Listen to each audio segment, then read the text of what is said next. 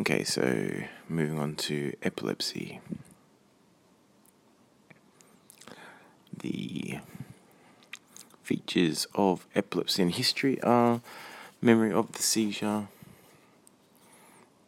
general medical history, seeing an observation of the witness, history of tongue biting, urine incontinence, duration of post-ictal syndromes, whether there were any precipitating factors like fevers, sleep deprivation, alcohol, caffeine, stress, or lights, flashing. The exam in seizures or epilepsy generally is general obs, neuroexam looking for space occupying lesions, Respiratory exam excluding lung cancer, hypoxia, CVS exam excluding vascular causes of seizures, and GIT excluding liver problems. Bedside tests would include urine water test, ECG. Investigations of seizure, you want to look at fasting blood sugars, calcium, magnesium, sodium, potassium, syphilis serology, chest x ray, video, and maybe it's chest x ray ECG, and maybe looking at doing a video EEG. It's important to remember the secondary causes of seizures that aren't epilepsy, which include previous head trauma, post cerebral surgery, metabolic disturbances, drugs and other toxins, infections, vascular hypoxia, degenerative diseases, sleep deprivation, and prescribed medication. The types of seizures, there's a couple of different types. They are generalized versus partial.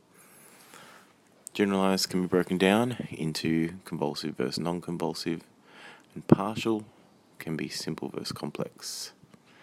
Where simple is where you keep your consciousness, and complex is where you lose your consciousness. And febrile seizures. Uh, so, a couple of diagnostic triads. Uh, so, you've got a blank spell, lip smacking, olfactory gustatory hallucination. That's, sim- that's symptomatic of a complex partial seizure. Uh, and simple partial seizure is where you have a gradual spread or Jacksonian march of focal jerking or sensory disturbance or a visual field disturbance. Myoclonic epilepsy of infancy triad is a severe, difficult to control seizures, usually tonic with drop attack, mental retardation, and characteristic EEG. But we'll talk about that later. Moving on to management of epilepsy. So, lifestyle changes are the first step. You want to avoid any precipitants like alcohol, stimulants, antihistamines, stress, precipitating meds, situations where seizures can be dangerous. Noting you have a legal obligation to report this to the driving authority and mandatory reporting by doctors. In terms of medications, the best medication for generalized epilepsy is valproate, 500 mg BD seven days, up to three grams daily. The best medication for partial focal epilepsy, partial epilepsy or focal epilepsy is.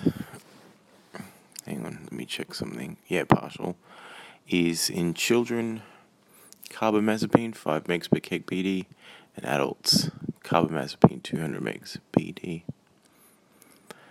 So in terms of starting anti-epileptics, you want to start low and go slow.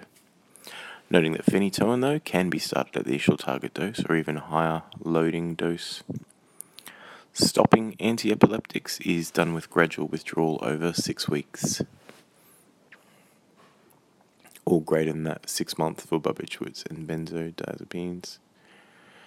And to cease medication, you want to cease if you've been free of seizures for two to three years, uh, or if your epileptiform activity has disappeared from the EEG just with the meds, just uh, an early sign of carbamazepine toxicity is diplopia, and some of the problems with phenytoin are gingival hypertrophy, hirsutism, liver upregulation, nausea, lethargy, ataxia, and visual disturbance. Uh, the management of juvenile absence epilepsy is valproate 10 to 20 megs BD note about juvenile myoclonic epilepsy this is also the most common generalized epilepsy in adults.